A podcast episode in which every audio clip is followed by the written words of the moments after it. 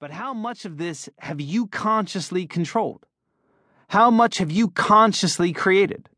How much of what's known about you is authentic to you? And how much is merely the perception of others? When you unlabel, you can be an artist without being a starving artist. You can sell without selling out.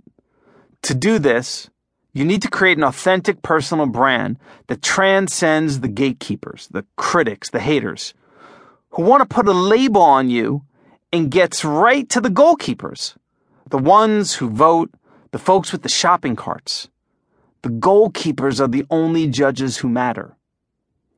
How people see you, feel you, understand you, and make assumptions about you when you are not in the room are pieces of your personal brand. And this is true whether you're the President of the United States, a priest, or a plumber. Whatever your product or service, you are essentially selling you. Deal with it.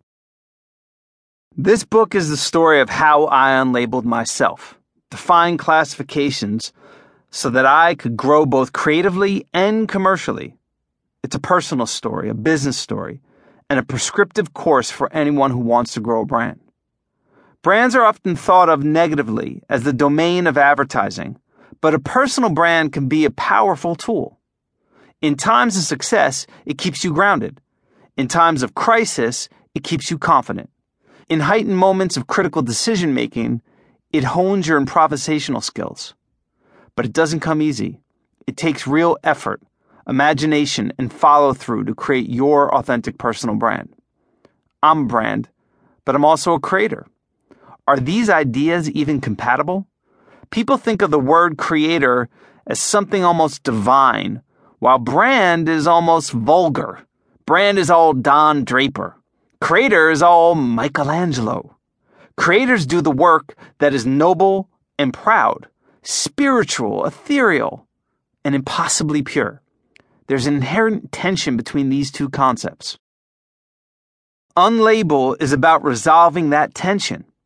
This requires a fundamental change in your assumptions. You must move from the mindset of, I am a consumer and I want X to I am a producer and I create Y. Create can be anything. You don't have to be an artist or a musician or an inventor.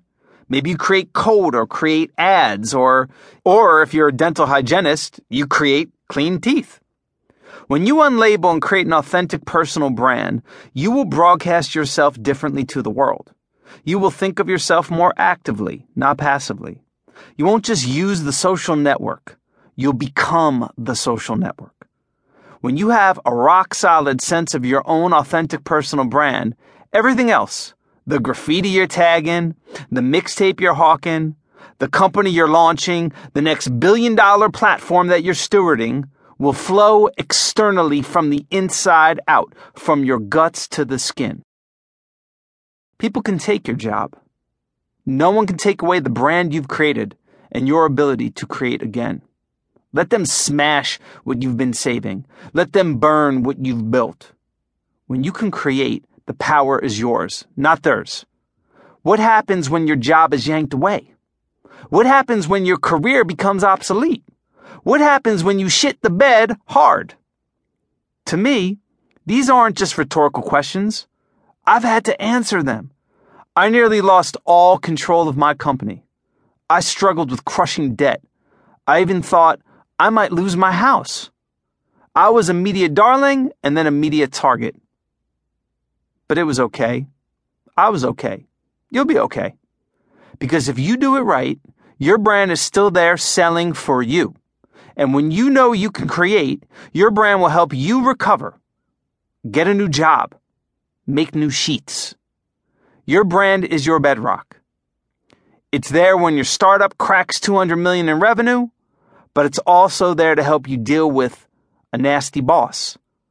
Swallow dire news about the economy, and it's even there if you face bankruptcy. Building a brand is like creating your own personal religion. You need to be willing to fight for it, defend it, die for it.